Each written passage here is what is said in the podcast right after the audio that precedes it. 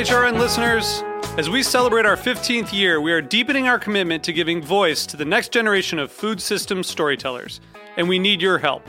Our internship and fellowship programs help activate new possibilities for underrepresented and underestimated young people through experiential journalism, audio engineering, and production training. Through these unique programs, HRN helps food equity stewards build essential workforce readiness skills that expand their potential and foster economic mobility. Please consider supporting these critical programs. And with a minimum donation, you can be entered to win a dinner for two at an amazing restaurant in one of eight cities and tickets to a concert at a great venue in one of those cities. We have incredible partners across the country who have donated, as they also share our passion for helping to educate the next generation of food systems storytellers. Check out heritageradionetwork.org slash 15 to donate and enter to win today. That's heritageradionetwork.org slash 15 to donate and enter to win today. And make sure you donate before March 31st. Thank you. Dine in Brooklyn is a 10 day event featuring restaurants in the greatest borough on planet Earth. Learn more at dineinbk.com and discover the best of Brooklyn's restaurants Monday, March 20th through Thursday, March 30th. I'm Tim Gunn, author, educator, and Project Runway mentor, and you're listening to Heritage Radio.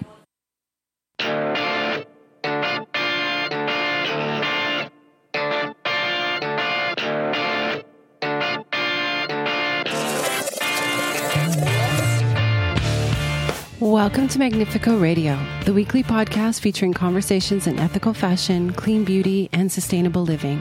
I'm your host, Kate Black, and if you're listening live on the Heritage Radio Network, that means it's Monday and 1 o'clock here in Brooklyn. Welcome. Each week, I sit down with designers, makers, and leaders in sustainability to discuss their paths and motivation. This podcast is an extension of my blog, magnifeco.com, and that's magnifeco.com, and my book, also called Magnifeco Your Head to Toe Guide to Ethical Fashion and Non Toxic Beauty. Today's guest is multi talented and wears many hats. In addition to model, scientist, activist, entrepreneur, and author, one thing's always remained the same for Summer Rayne Oakes her urban oasis. Inc. magazine describes her as an Ivy League educated model as well as a scientist who sees entrepreneurship as a means to fight for the environment. It's my pleasure to welcome, welcome Summer Rayne Oakes. Hey there, happy to be here. Nice to see you. Nice to so see you. let's start back in history. When you went away to Cornell, what were you planning for your life? Oh boy. Well, first and foremost, Cornell was a dream school for me. I had wanted to go there since I was 13 years old, and I used to stay overnight with students while I was a high school student. Uh, they had a really excellent program called the Red Carpet Society, where you could live and stay and shadow a student. And that was my first foray. I, th- I think they thought it was funny because typically people do it when they're a senior, and I was doing it when I was um, just like just turned into my teens and um, and really fell in love with the school partially because of the emphasis on a liberal arts education. They were uh, had an excellent academic program in the environmental science arena. They also I was also very much interested in Native American culture, and they had this um, infamous uh, teacher, uh, professor um, in the Native American studies, whom I really wanted to wanted to take, and uh, I just met so many mentors along the way who have really touched so many parts of my life. So, you know, my my idea of going to Cornell was was really I thought I was just going to you know, perhaps just be one of many students at Cornell um, because you don't have much to compare to. I grew up in a very small town in northeastern Pennsylvania.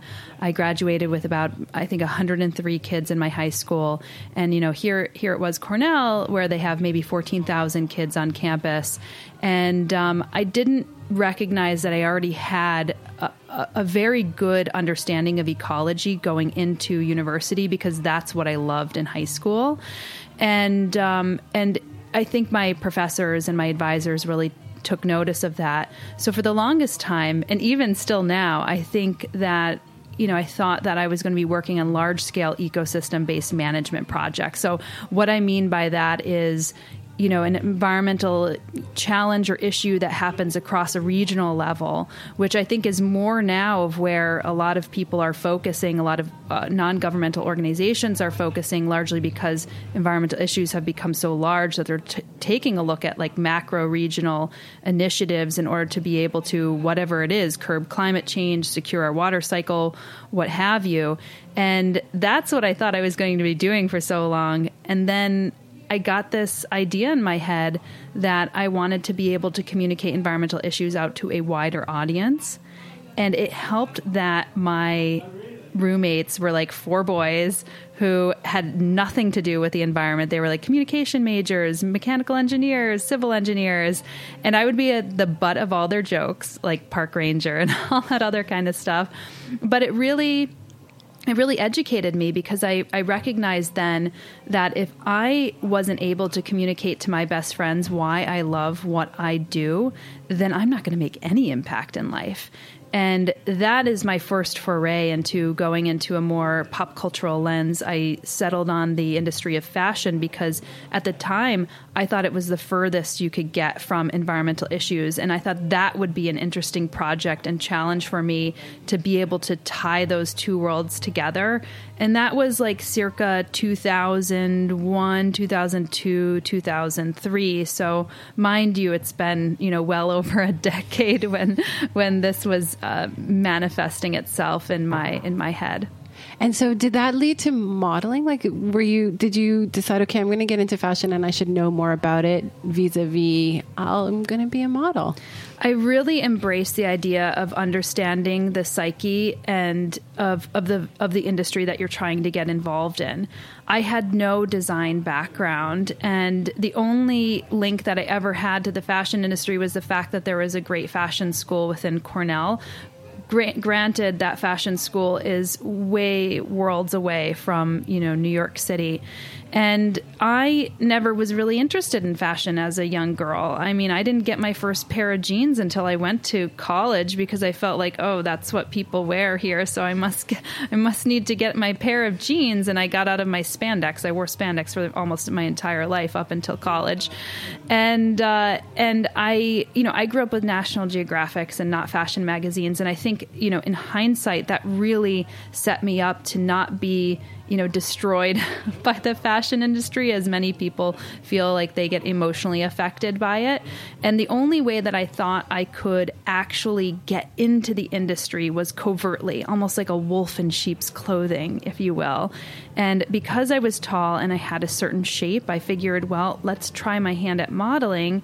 And if i model well then i'll only partner with brands that align with my values which to to be honest with you only made sense to me. I mean, if you're going to put your face on something, if you're going to bring a product home to you know, to have your kids eat, um, you're not going to give them something that you don't believe is good for them. And also, you know, simultaneously, if I were to be somebody who, you know, gets into the industry, I would want to stand by that the product or service. So I think that by going into the industry with a little bit of maybe naivete, it really um, set me up for uh, what I've become today, or what I had become over, and the role that I fulfilled or has have fulfilled over the course of time, which you know, a lot of people ended up calling me the eco model because I was able to tie my values together with what I knew. And I hated that term at first. It didn't it didn't like inspire any kind of sincerity or seriousness and I I felt very serious about what I was doing even if I didn't have a clear path of where it would lead. And but then I then I you know just sat with that. And I think with anybody who's been called a specific name you could let it bother you. But for me I was just like okay I'm going to own this. I'm going to take this box that they put me in and turn it into some kind of origami. and so that's how I really approached the industry. And I, I felt lucky enough that by the time I got out of university, plus a couple years after, um, that it it really started to take shape. But um, but I'm glad I started it in university because if I hadn't, I don't think that uh, my my career would have taken off the way that it did because I I wouldn't have been able to you know spend all that time investing in it while I was in New York. It's Yeah. an expensive place to live. So in college, I at least had that safety net to back up on. And it's and it's so fascinating to me because the people that we have on the show are usually multifaceted, um, but you in particular, like so you have, and when when we first met, you were eco model, um, scientist, and then also author. So and it was very like we met at um, Eco Chic in Geneva. So you were walking the runway in this fantastic. I just had Christina Dean on a couple shows ago, so we were reminiscing about that event. You were doing a runway show in the um, League of Nations hall at the United Nations in Geneva. But then during the day, you gave a seminar on the importance of sludge, and you know, like it, so, it's very, it's very kind of interesting to see how people can marry their passions into a career that kind of moves forward. So let's move a little bit forward. So the book came out, then you got really deeper involved into the fashion industry. You launched Source for Style and then did a couple of other endeavors. Was it was it your calling? Was it was it calling out to you the the projects or was it more just the entrepreneurial journey that was was kind of leading the way? I think opportunity begets opportunity. And, you know, just to go back, you know, on that element of the, the sewage sludge, that was one of the uh, elements of me that made me, you know, recognize that we have to kind of change our existing systems. Like my, my research was in sewage sludge within college, and I found that so many of the organic chemicals that were being applied onto land or was you know coming from like triclosan that was found in our beauty products or on our fashion products to prevent antimicrobials or or nonylphenols which we use like to you know wash our clothes. And all these things were were a, a vast chemical concoction. So even though something like that as esoteric as that doesn't seem to be so connected it is. And i think as you're trained as like a systems based thinking you realize every industry you know is connected. So even you know for me on the entrepreneurial side i always look at like what problem can we really solve? And i think that's a challenge now now being in the entrepreneurial space. I mean i see a lot of friends and colleagues and people that i know who fabricate problems uh, up. I, you know, I think that if we spent more of our time actually trying to solve problems from the start, we'd be in a much better place and using all of that human capacity in order to be able to solve real problems. And I, I kind of approach these things as, you know, opportunity because you know as i was writing my book which is my first book which was back in 2009 style naturally it was on sustainable fashion and beauty. And the whole point of it was we were at a kind of a point where people still described environmentally conscious fashion as jesus sandals and hemp sacks. And granola, and crunchy. granola and crunchy. And you still have some of that. So my my goal with with that book really was to create a very colorful approach to sustainable fashion and beauty because even the books that had come out were still very like black and white and um, and so I feel feel like with Style Natural that really accomplished that. But in my research of the book, I began to speak with a lot of designers, and designers were like, you know, I really want to source more sustainably, but like you're the scientist, you're the one who spends the time in this field. I don't know what that means to me. Just tell me that I'm doing the right thing. And so I was like, well, what can empower designers to source more sustainably? So during my time in writing the book, I had told one of my colleagues, Adam, who had worked with me, that my goal was really to create a company like a source for style in order to be able to empower designers and, and jointly around that time I was working with major brands like Payless and Portico and Moto, eventually Toyota, to help and, and think about their products to source more sustainably for specific lines or their entire line of their product. And I was like, well, I can only do like four of these a year before I really tap out as far as time because time's a luxury. So, Source for Style was really that ability to be able to scale up what I had already been doing. And I found my business partner at the time, Benita, who had had um, uh, was one of the co-founders behind Mercado Global, which was one of the first marketplaces that like really looked at you know fair trade in a more high fashion light. And um, we set out to uh, eventually do the company. It's now called Le Souk, so it still is in existence. And gosh, we incorporated that back in 2009 shortly after my book came out so it's it's been around and and uh, you know being a female entrepreneur is very different from being a male entrepreneur even though i can't say i've ever been a male entrepreneur.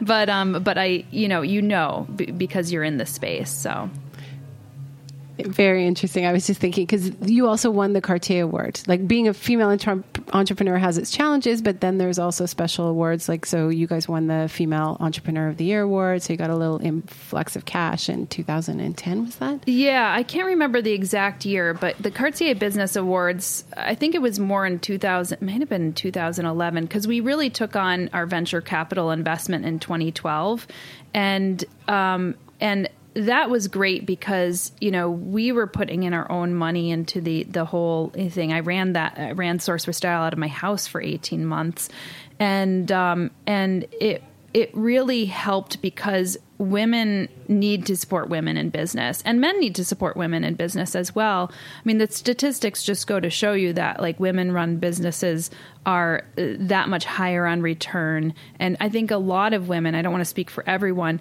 when they come up with a business, it's not a business where they're like, oh, I'm going to, you know, do this and I'm going to sell it like in two years. You know, oftentimes it's something that they really love and they would want to do for the rest of their lives. And that was really the case for, you know, my business partner who is now the CEO of um, of Le Souk. Like she she really wanted to do this for the rest of her life, and I think that is a testament to how a lot of us feel about running something that we really truly fully believe in. I love that. That's a perfect segue to where we're going to go when we come back from the break. Hold on.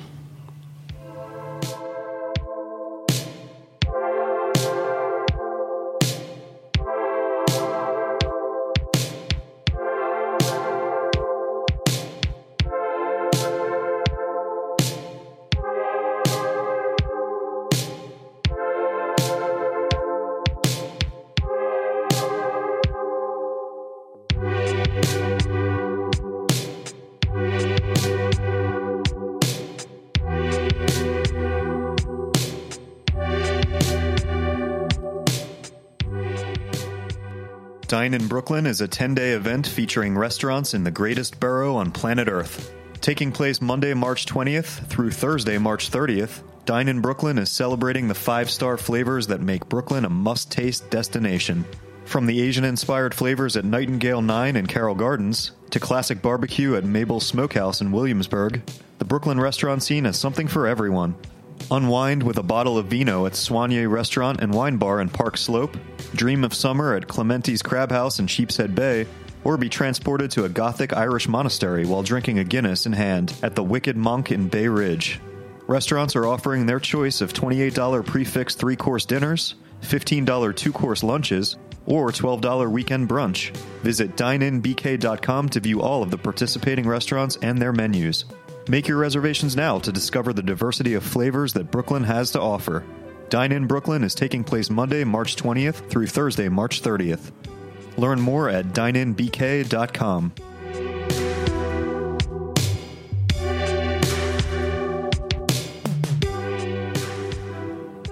And we're back. You're listening to Magnifeco Radio, and I'm your host, Kate Black. And today I'm sitting down with Summer Rayne Oakes, and we're just segued before the break about following your passion as a business. And you've just come out with your second book, Sugar Detox Me. Can you talk about how, how, how from fashion to sugar? I mean, I've seen you on I've seen you on Insta. I've seen this kind of this battle that you've had to get healthier and kind of cut sugar out and and just the recipes and everything have been so inspiring. Can you talk about how this made its way into your life? Yeah, I mean, this seems probably really left field, but um, about four years ago, as I was transitioning out of uh, my my second company, I started to I had this opportunity to get into the world of food and it was this like kind of cool thing you know you have source for style where it's like internationally sourcing all over and trying to get it to local designers. And all of a sudden you have um, hyper local food systems and trying to figure out how to get that to to more people. And so it was a real challenge for me. And you know like anything i always have side projects. And and i you know, thought I was actually going to be writing a second book on sustainable fashion, a little bit more thought provoking one. And I was probably, I would say, generously like maybe 30 or 40% done with that. And I was taking on this new food client and thought I could actually write on fashion on the side. And I just realized I couldn't switch my gears the way that I could before.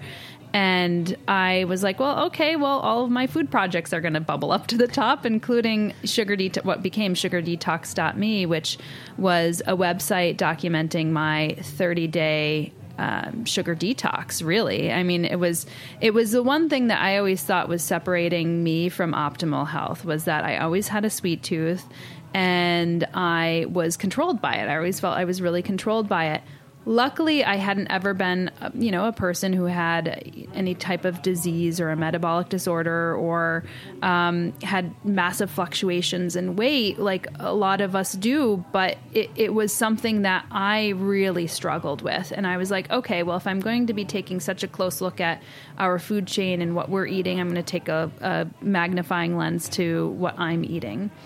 And that was a really rewarding project but it was a project. I didn't I didn't mean for it to kind of start into like a next type of uh, you know venture. People started to write in. It was very helpful for others.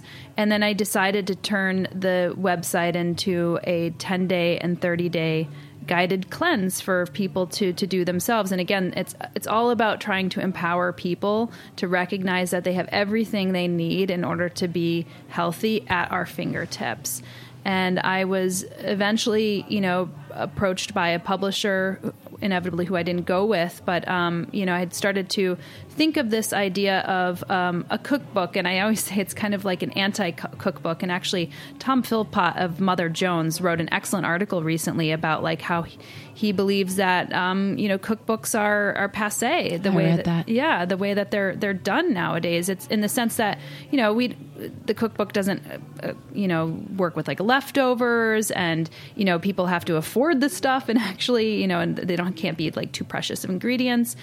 And in working with the farm to fridge grocery startup, I started to recognize that people had this perception that organic was more expensive, that they couldn't get things into their refrigerator. And that could be true, but then I said, well, if you could if I could, you know, put these 20 ingredients in your shopping cart, I could teach you how to make 10 to 12 different recipes for less than what you would pay at a fast food restaurant you know and and it's highly nutritious and it's fresh and it's organic and it's it, you know it's picked and delivered to you. And so I, I started to recognize that these are the things that really tied together for me with Sugar Detox Me, and that's you know my cookbook that came out um, on March seventh. It's it's it goes through what I call meal maps, which you know are uh, meal plans, shopping lists, and recipes, so that it eliminates food waste. It makes you know your food more affordable, and it goes through the lens of like whole foods. So you know, and I I use sugar as a lens because um, I think we could all probably reduce you know sugar in our diets, um, but it, it uses as a lens to start looking at like how I could eat and prepare and understand whole foods better. Well, and it's so funny because you've been very transparent with your life. Like you often will be shot in your in your apartment. And so people who follow you on social know kind of personal sides of your life. Like i, I knew you were going through this sugar um, detox in the summer. And like so people can you give that access. And people have always known and seen this kind of urban oasis in the background of your of your loft in williamsburg. But in that time when you were starting to to document that, you started to say, well, these are my microgreens mm-hmm. or these are the lettuces that I've grown in my, and all of a sudden it just started to kind of become very, for me, compelling because I was like, oh, you're making that salad with things that you've grown yourself, right? So it just, so now your current project, which is Homestead Brooklyn, kind of started to weave its way in and really and gained a lot of traction even before you kind of put the book out and and were able to transition because now you have I don't know tens of thousands of followers on Insta and you've started this YouTube channel. Let's talk about Homestead Brooklyn. Yeah, sure. And again, these things are just like you know uh, something happened and actually was connected to my relationship with the food world.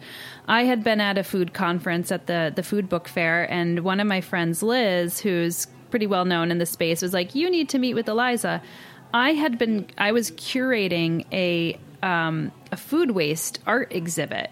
And I was using a lot of the food waste that I had in my home that would, like, you know, potatoes growing ears and a ginger growing, you know, growing a little stem. And I, I so I have these in my home because I typically would then go and plant them and, uh, you know, kind of regenerating your kitchen scraps and um, and so I was curating this art exhibit for you know get one of Gary Vaynerchuk's like food food events, and uh, and my one friend Liz is like you should meet with Eliza. She she is she shoots the covers for Modern Farmer magazine, and I spoke with her and she was like, "Oh, I'm, I'm doing food waste, kind of in the Dutch style of photographers, really beautiful stuff." And I said, "Oh, can I actually, you know, utilize some of your work in the food waste exhibit?"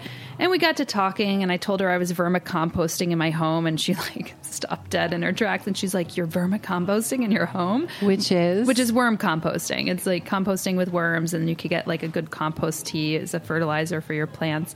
And I think anybody walking into the conversation at that moment would be like, "What the hell are they talking about?" But um, but she was great. She was like, "Can I come over to your house and like you know, photograph your worms? And I was like, uh, sure, unusual request, but maybe not for the context of the conversation. Like, come on over. When she came over, she was just bowled over about like all the plants in the home. And she said, I think I could really take this to Modern Farmer and do a little piece on it. I didn't think it would go viral, but the house went viral. And from that point in October, I think, um, you know, people's awe about houseplants and how I've been able to, you know, propagate both edibles and non edibles in my home has really hit a chord with people. And I didn't have any place for them to go.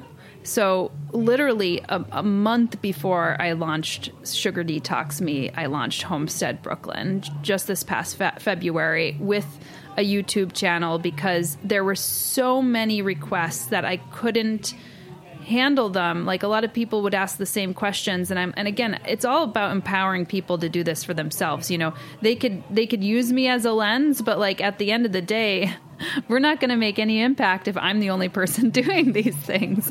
So, um, so, and, and whatever I can in order to be able to help people to enter into that environment. And I think, you know, for me, Homestead Brooklyn is a way to, you know, to to bring people into nature, to live a little bit more simply, and whether that's through a house plant or whether that's through a, like a walk in the park or whether that's through low waste or zero waste, you know, uh, concepts, I think that's like a marvelous thing, and um, and so yeah, so it's been it's been kind of. Uh, you know, again, an exploration for me as far as as far as this goes. So I'm I'm excited about what is on the potential for Homestead Brooklyn, and I, do think it hits upon, if I will, a, a much deeper chasm that's happening here in the city. I mean, I know that you you uh, lived in the city and you come to the city often, and I hold a meditation, a monthly meditation in my home for, you know, a lot of my peers, not everybody, but most of the people are in their 20s and 30s. And I notice like people go through a lot of challenges here in New York. I mean, most of them are entrepreneurs. They they don't know whether they're going to be able to raise capital for their next business. They don't even know if they're working with a company. They don't know if they're going to be there for the next couple months because they're not doing something that they like. They may or may not be like breaking up with their boyfriend or longtime, you know, partner. They they're on a month to month lease. And there's all this movement, like psychological movement happening with my subset of peer group. And when somebody walks into someone's home and sees a 14 foot, like Ficus lyrata fig tree, they start to recognize, like, oh, you know, this person's not going anywhere. There's like this sense of actually, literally and figuratively planting roots. And, you know, I've been in my house and I've been in my community for 12 years now. I started really propagating plants about seven years ago. And um, and I think that is what's interesting about this is that there's this level of staying put. There's this level of rootedness. There's this level of like when some people come into my home, they have this way of saying, oh my god it reminds me of my grandmother's home which could be a bad thing because my grandmother's home smelled of naphthalene but um but you know it, it usually means that they're coming home that there's something there but it's also I've noticed this too like there uh, there's something about having plants in your home and i have so many friends who are designers um, art curators they're like plants are just not something on their radar and i've always had plants. It's the first thing i do when i move to a new city or i move somewhere it's like okay i need to get plants. And if i can absorb them or inherit them from somebody else and somebody else has kind of like raised them and nurtured them i love them even more. But there's something really stable about watching something else evolve and grow while your life is a little bit in chaos. Like I think there's something really planted there. And there's research too. David Suzuki um, in Canada, they have this campaign where they want you to get outside for 30 minutes a day because there's something that happens in the chemistry of the brain when you're surrounded by green. Like you can just, you know, de-stress yourself if you are surrounded by green. And I think that's why I love your, I love the pictures of your apartment because I feel, every time I look at, at your Insta feed, I can feel that. I'm like, oh, there it is. The forest in this city. So let's talk, as I said in the promo or in the lead up to this show, that we're going to talk about how to grow a salad in your closet. So, how hard is it to grow edibles? Um, not hard at all if you have the kind of proper light and conditions. So I got rid of a lot of my clothes in my my closet, and I turned my closet into a kitchen grow garden. So for those who are um, interested or intrigued, and uh, actually now I have more horticultural varieties there, and I'm building out a new shelf for growing. So, what it really takes is I have um, seed trays. And what you really want ideally is that you'd have um, when when seeds are first starting to when you just plant the seeds in the soil, you just have maybe an an eighth of an inch soil on top. You have a pretty humid environment. I have like humidity domes over over my my plants, and they don't need to have a lot of light when they're as seeds because the light is not going to propagate them. They just need to be warm. Um, you need light once they start to put out their first leaves because that becomes their solar panels. That's that's what they use to photosynthesize and, and grow. Uh, so as they start to point out, pop out the first two leaves, then you could actually move them, and they need full sun. Or if you're growing under like LED grow lights, the lights need to be maybe I would say max three inches away from the actual plant. I would say somewhere between one and three inches away from the plant. And of course, it would be useful if you had a shelf that was able to pull out and pull down as the plant started to grow. And you want to get these into you know uh, a, a form that's you know big enough that if you're if you're growing microgreens snip them with their first two, three, four leaves and and eat them, which is what I typically do. And they're really great to grow, especially in the home, because it's quick and easy. You could have something in seven to ten days plant some more. Seven to ten days later, you have something else to cut. Do you have to change the the soil, or can you just keep you, reseeding in the same? I reseed for a few times, but then if you want to continuously have like nutrients in your your food, you should probably switch out the soil, or you could put like um, I do a, like a compost tea as well from from my vermicomposting bin that you could actually renutrify the soil. And um, and I also have things growing a little hydroponically within my home, but not too much. And but I think what I'm going to do this year, actually, after I I leave here, I go and pick up my keys from like a community garden plot, which I'm so excited about.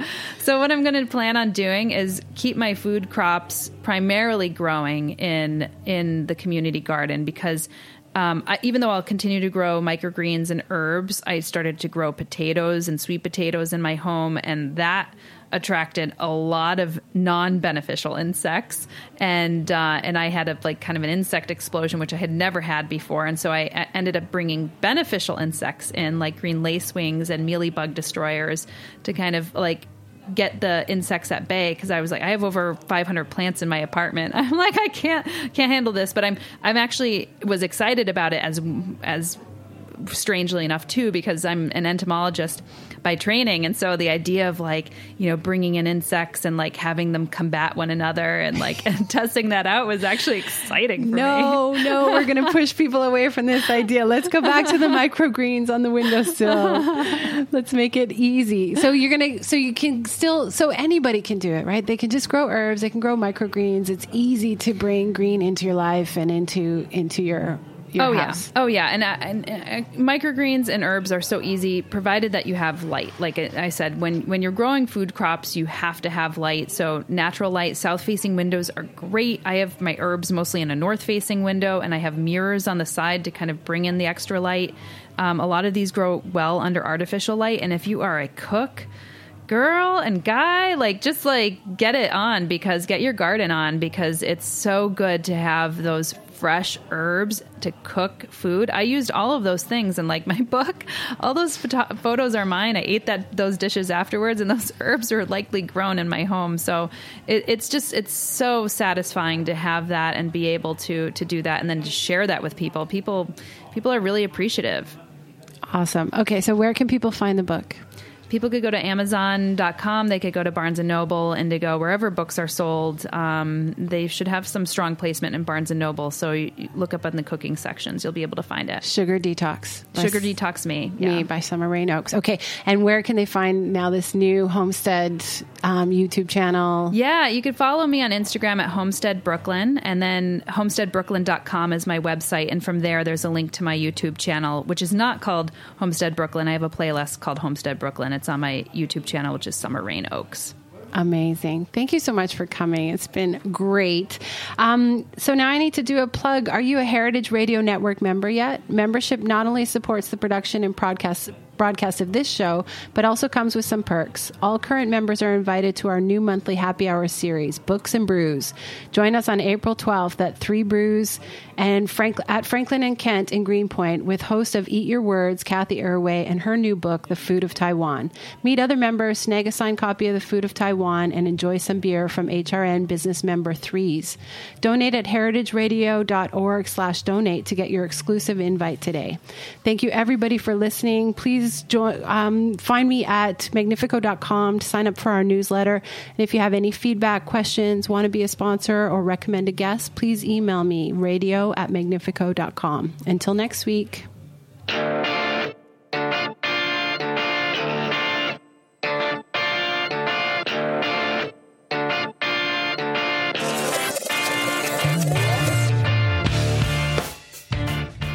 Thanks for listening to Heritage Radio Network, food radio supported by you.